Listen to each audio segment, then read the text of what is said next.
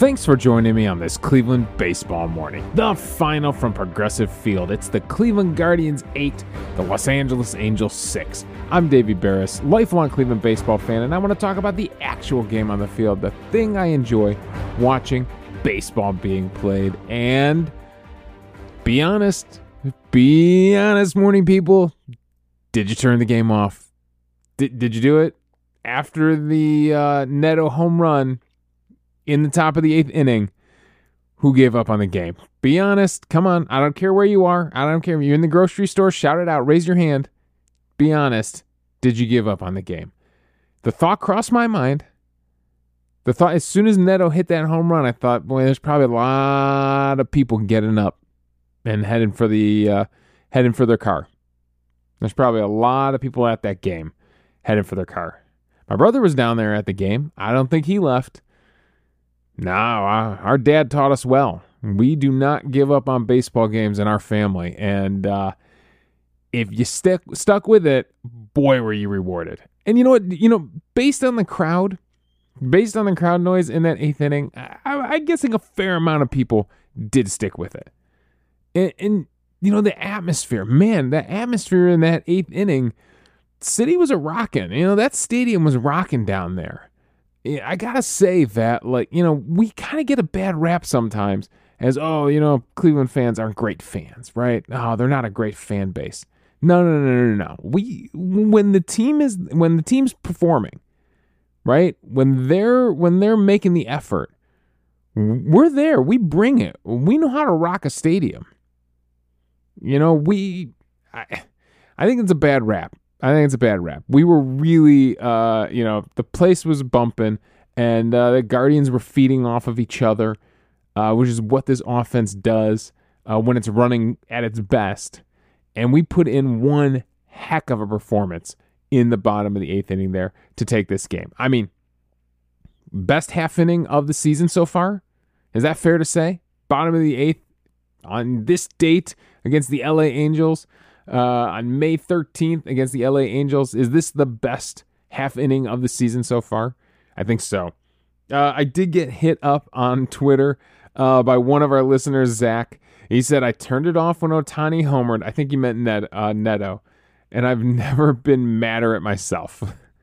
he did say, uh, we talked, I talked about it. You know, at least we live in the age of instant highlights where, uh, you know, you get a, you can even get alerts on your phone for this sort of thing. So uh, I'm sure he was able to watch the highlight quickly, as opposed to when we were kids and like maybe if you stayed up and watched Sports Center, you'd get what a 45 second 45 second recap of the game if you're lucky.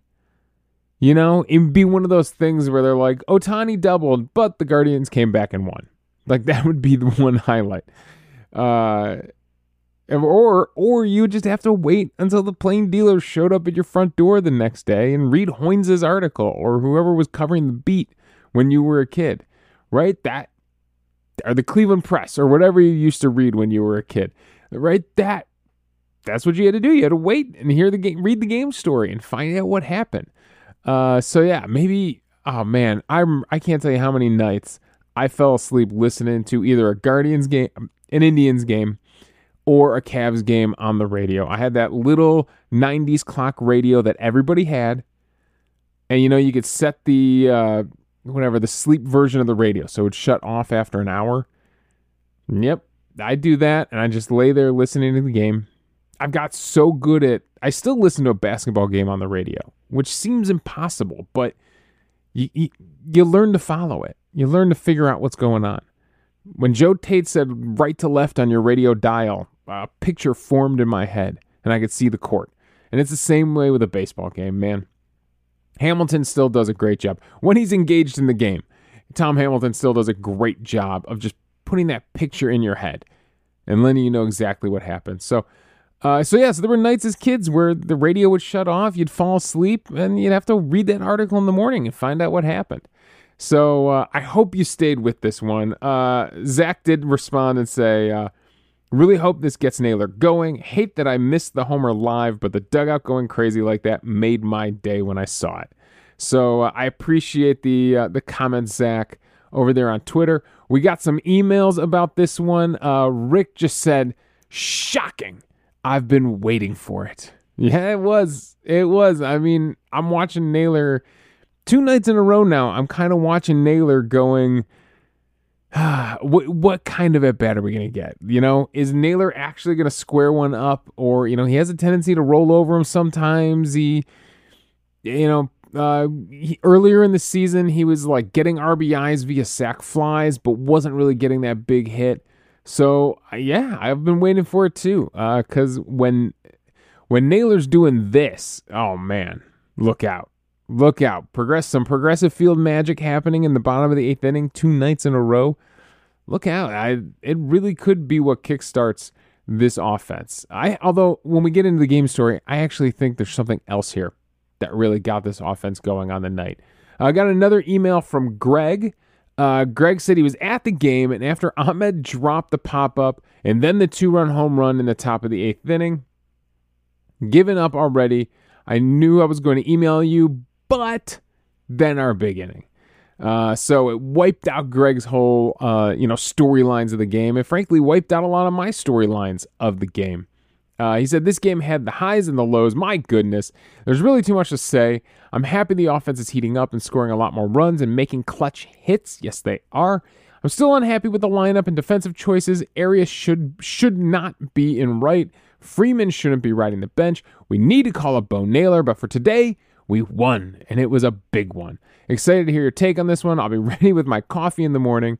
And then, hey, we have an early game tomorrow. Let's get this series. That's right. Don't forget, it's a good time to remind you early in the show. Usually we save this for the end, but remember, it's 11:35 a.m. start. Uh, you know, local time here in Cleveland, uh, and it's on Peacock. So.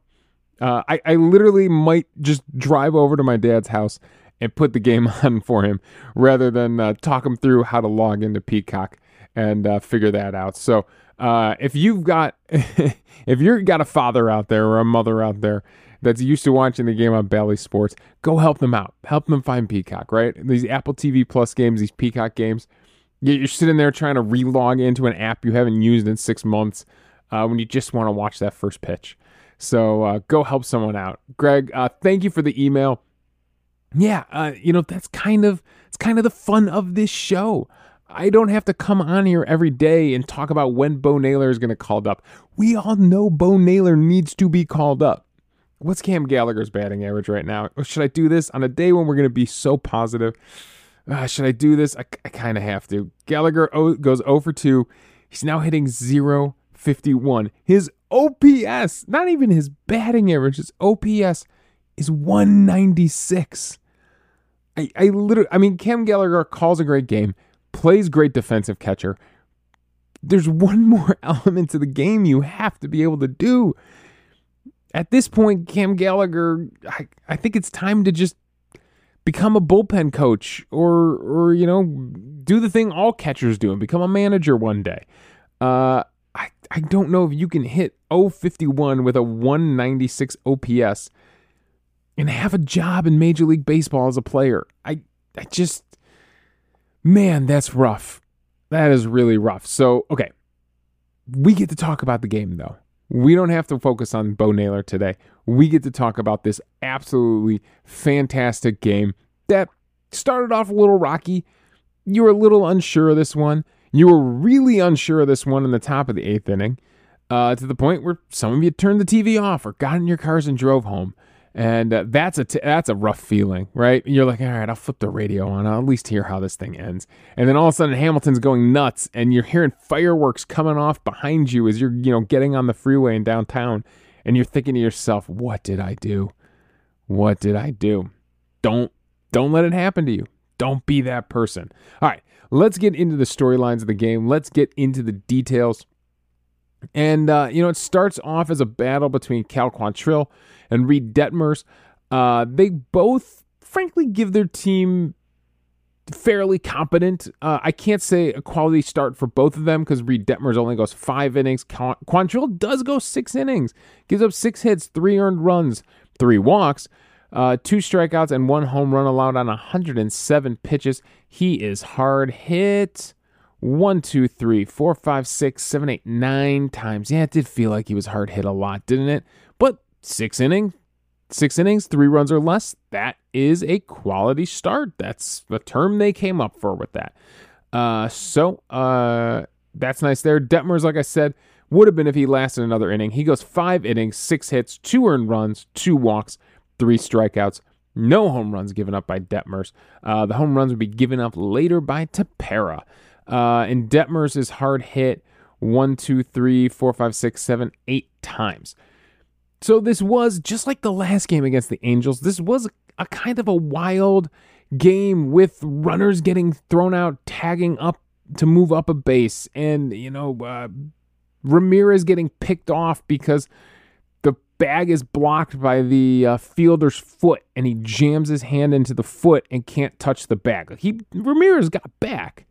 Ramirez would have been safe, but he's thrown out because his hand literally can't get back to the base, uh, which was a bizarre play. The one in the first inning. I mean, we have a chance to tie the game up.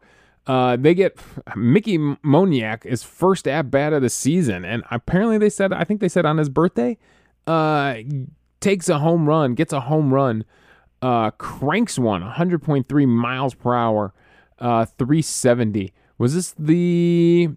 Let's see. Was this the first pitch of the game, or was it uh, deeper into the count than that? It was deeper into the count. It was the fifth pitch of the game, a hanging curveball uh, that he sends flying 100.3 miles per hour.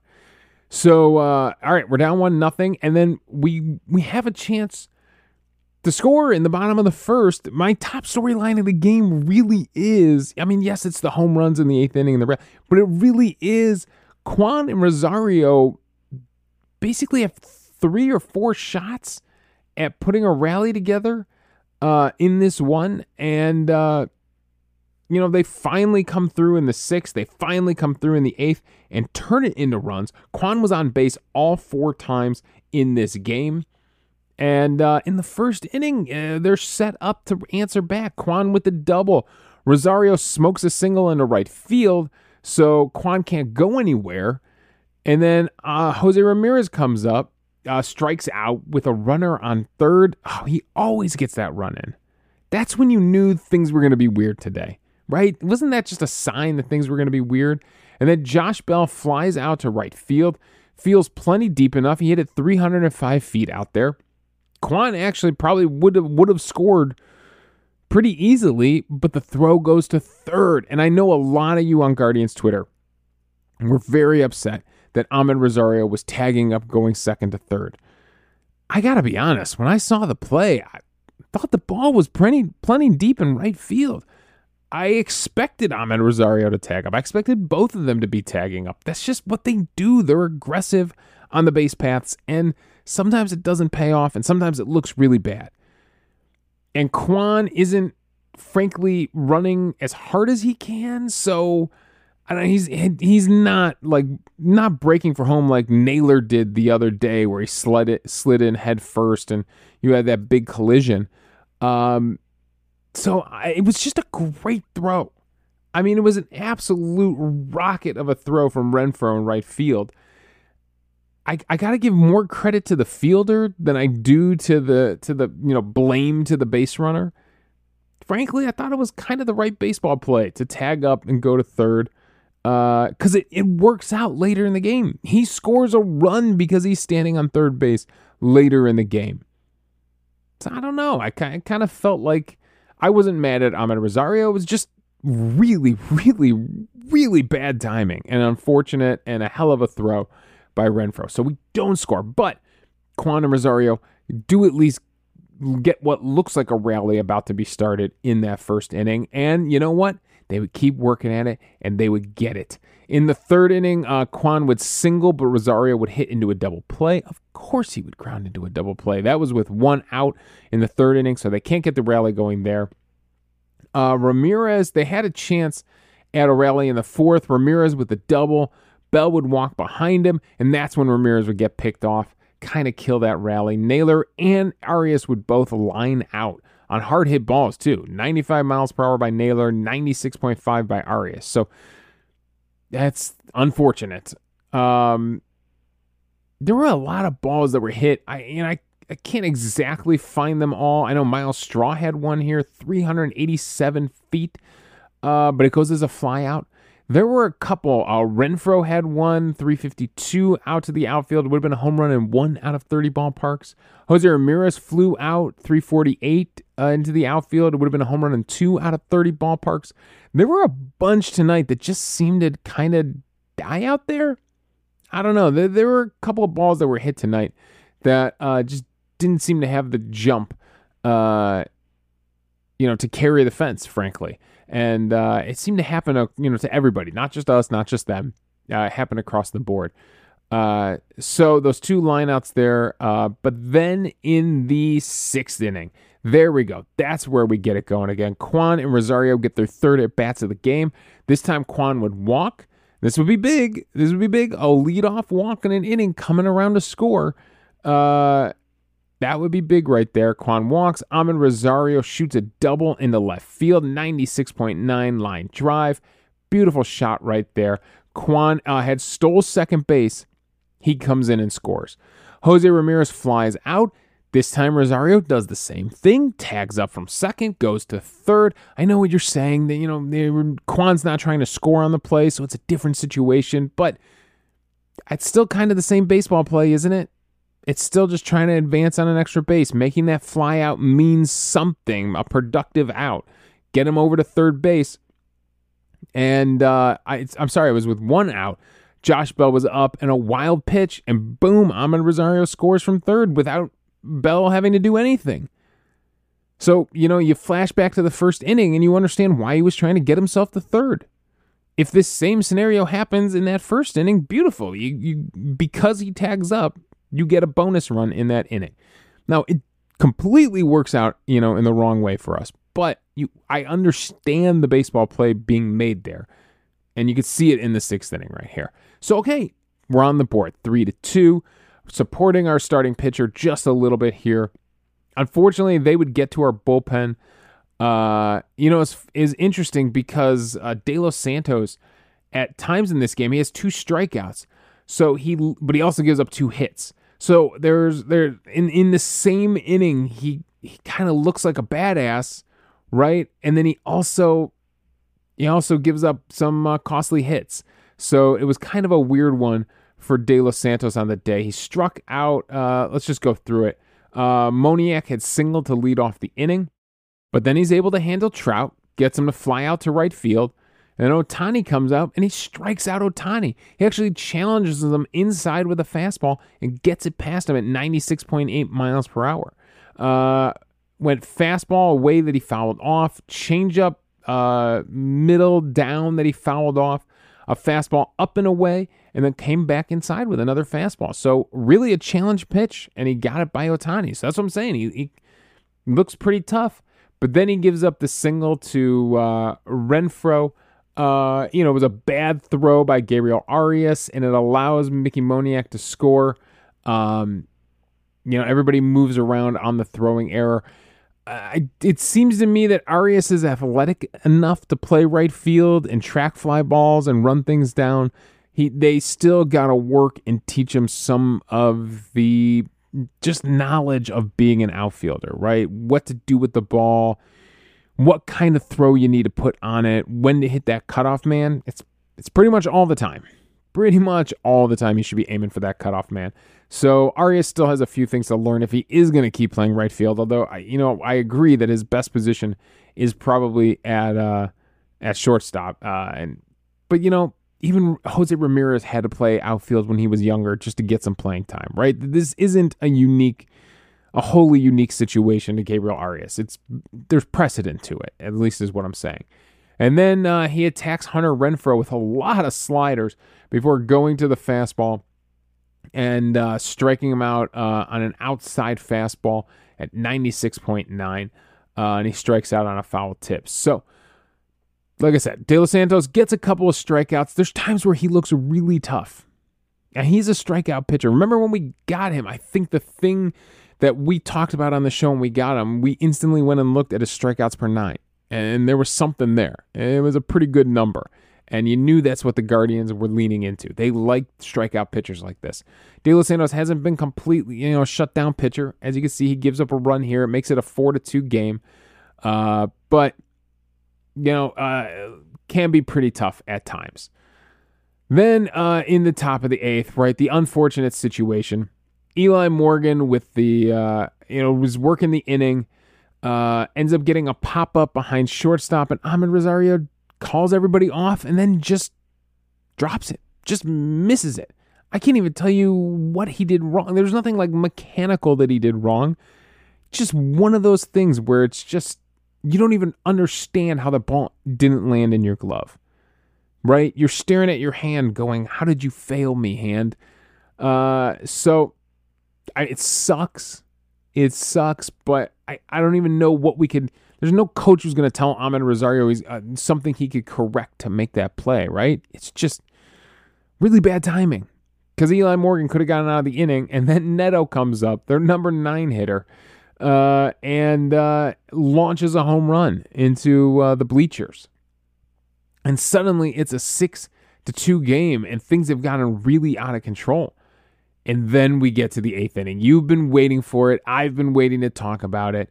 And once again, here's the storyline of the game. It is uh, Andrew Wantz in there uh, for the Angels. It works a 10 pitch at bat and finally gets Brennan to fly out uh, to center field. A lot of fastballs in this thing, a lot of cutters and fastballs. He only threw one breaking pitch, one sweeper in this at bat. But man, did Brennan battle at least and foul off a ton of pitches before finally flying out. Maybe that tired him out because Steven Kwan jumps on the first pitch. Man, he saw a lot of fastballs in that standing on that on deck circle. And, you know, Kwan had an article. Uh, Zack Meisel just had an article in The Athletic about Kwan and talking about why he takes so many first pitches. And he doesn't even care if you know. Kwan's like, I'm just, I'm going to take the first pitch. Like, it's like 94% of the time or something like that. He takes the first pitch. But uh, he's, you know, they were talking a lot about the starter and the first pitch of the game and talking about seeing a lot of pitches for his teammates and being totally comfortable being down in the count. Like, it doesn't phase him. He just does what he does for every pitch, whatever the count is. He has that same approach to every pitch. But he also said he, you know, he's looking fastball. You know, I think he kind of feeds off of Ramirez in that where they're hunting fastballs. They're sitting fastball and reacting to something else. And he gets a first pitch fastball and it's up and it's middle of the plate and he jumps on it. And it's a lot different situation against a reliever at the end of the game than it is against the starter in that first inning. In the first inning, you do. You want to make him work a little bit. The late in the game here, you just take the first pitch you can handle and put a swing on it. And so he gets the fastball he was looking for and jumps on it, shoots a ground ball into right field, and uh, he's on with a one out single. And then they would just keep hammering to right field. Amed Rosario gets two cutters away, lays off the first one for a ball, sees the exact same pitch, and boom, jumps on it hits a nice bloop single into center field. Kwan moves up to second. Hey, hey, there's something brewing here. There's something brewing. Jose Ramirez comes up next, and he works a long at bat, works an eight pitch at bat. So Wantz is really, what is that? Uh, you know, 10 pitches against Brennan, one against uh, uh, Kwan, two against Rosario. So he's already up to 13 pitches. Ramirez works an eight pitch at bat. So he's got him over 20 pitches already in this inning. And uh, eventually he gets a fastball a middle away. And, uh, you know, surprisingly, uh, for a pitch away, jumps on it, hits it 104.7 uh, into right field. Kwan comes in to score. Rosario goes first to third. And now there's something really cooking here. Now you're starting to feel it. The crowd is starting to feel it. You know, this was a great at bat from Ramirez because, again, he's down early. He's down 1 2 in the count. Eventually, after fouling off three in a row, takes two, uh, takes a changeup down in the dirt, takes a fastball way high over his head, lays off it, and man, when things got to a full count, you felt something change. You felt a change in the air, and it really felt like Ramirez was totally locked in on this guy. And uh, made the mistake. I, I don't know exactly where the catch was set up. I wish that was available on Statcast here. Um, but uh, he makes the mistake of leaving that kind of middle middle height, we'll say. And it is a little bit off the center of the plate, but he leaves it up around the belt. And uh, Jose jumps on it. It's a minus one, you know, launch angle, so it kind of is a line shot. Uh, it's considered a ground ball, but it is kind of a line shot ground ball into right field for this run. Then he's got to face the lefty Bell. Tries to come in with the cutter on him twice. The first one he fouls off and he's way behind it. The second one in the exact same location, a little bit lower, but he's on it this time. Uh, you know, first time maybe he's just reacting. Uh, didn't exactly get the pitch he was looking for, and he's kind of way behind it. Fouls it off, uh, you know, past third base into you know down the left field line a little bit, but he's way behind it. This one, he hits at 101.7, pulls it into right field, shoots it between first and second. Same negative one degree launch angle. So a nice kind of line hard grounder uh, through that right side. Amed Rosario comes in to score. Jose Ramirez goes first to third. Oh man, now it's really cooking. And it brings up Josh Naylor. They go to the bullpen and get Ryan Tepera. I'll never forget Ryan Tepera because he in 2021 he was having a great season for the Cubs. He's this uh, you know this trade deadline acquisition that the Chicago White Sox make, trying to bolster their bullpen bullpen because they're battling with Cleveland. So they're trying to bolster their bullpen. I think they went out and got a couple of guys for their bullpen in the 2021 trade deadline. And Tepera's first appearance for the White Sox is against the Guardians, and we light him up. We we knock him out of the game. He doesn't even record an out. Uh, Franmil Reyes homered off him in his first batter he faced in a White Sox uniform. And it just, we actually end up going on to lose the game. Karinchak blows the game later after that, but it just, it was kind of, it's just a funny moment as a Guardians fan to see, oh, they went out and got a reliever. Ooh, from the National League. Ooh, tough guy, right? Uh, and then he comes in and we just ruin his day. Uh, so I always remember that from Ryan Tepera, and we ruin his night again. Uh, he comes in to f- face Josh Naylor, uh, throws him a, a, uh, slider for a called strike, and then tries to stay inside on him, and Naylor absolutely unloads.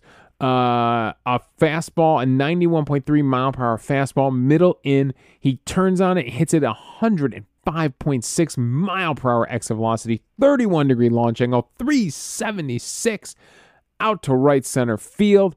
And it's a three run home run and the guardians have now jumped on the angels. They have a seven to six lead and the shot of the angels manager nevin standing there in the uh, dugout in his cut off uh, hoodie sleeveless thing uh, just he's just totally just emotionless like he just he's he's total blank like he just he can't believe what happened he can't even believe it to the point where he can show anger He's just there's just nothing there. He just can't even handle the situation.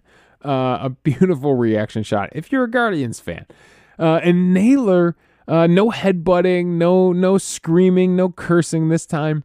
Just as uh, as they used to stay at Sports Center way back in the day, cool as the other side of the pillow. Just absolutely chill. Walks into the dugout, takes his high fives. Uh, I don't know what happened when the cameras cut away. But uh, man, Naylor. Oh my God. Okay, look it. So this is what I'm talking about. Uh, okay, let's add on to this first, and then I'll make my point. Uh, two batters later, uh, David Fry pinch hits, uh, and he eventually strikes out, chases a slider away, and then it brings up Andres Gimenez with two outs. It first gets a slider down and in, and then Tepera another fastball middle of the plate. This one's more middle middle than Naylor's was, uh, and he jumps on at 104.2 miles per hour. 38 degree launch angle, so a little high, 364 uh, out to right field, but he pulls it down the right field line where it is a little bit shorter in Cleveland uh, and gets it out for a home run. Uh, Naylor's would have been a home run in only 23 of 30 ballparks. Surprisingly, even though it had a 940 expected batting average. Andres Gimenez has only had a 470 expected batting average, but would have been a 20 a 27 out of 30 ballparks. So I guess there's just a lot of ballparks that have ridiculously deep right center fields, and most ballparks have short right fields. Is that I guess that's what that's telling me. Either way, they both absolutely smoke fastballs, and uh, that's the insurance run we couldn't get uh, in the first game in this series, making it eight to six. And Stephan is able to hold it in the ninth inning. They do get two runners on with two outs, but then he gets Drury to ground out to Ramirez. So my point here is, uh, it's it's multiple things have clicked in for this offense. Kwan and Rosario starting rallies, huge. Need that. Naylor being able to finish it with this big three run home run. I mean, that's what we've been waiting for, right? That's uh, you know, the email we got from Rick. I've been waiting for it. I think I think that's what he's talking about. The big one, the big hit. Look, we can string together a run or two in four or five different innings, right? And we can make it the real hard way. But boy, a three run home run in the eighth inning sure felt great, didn't it? It sure was a fun way to do it.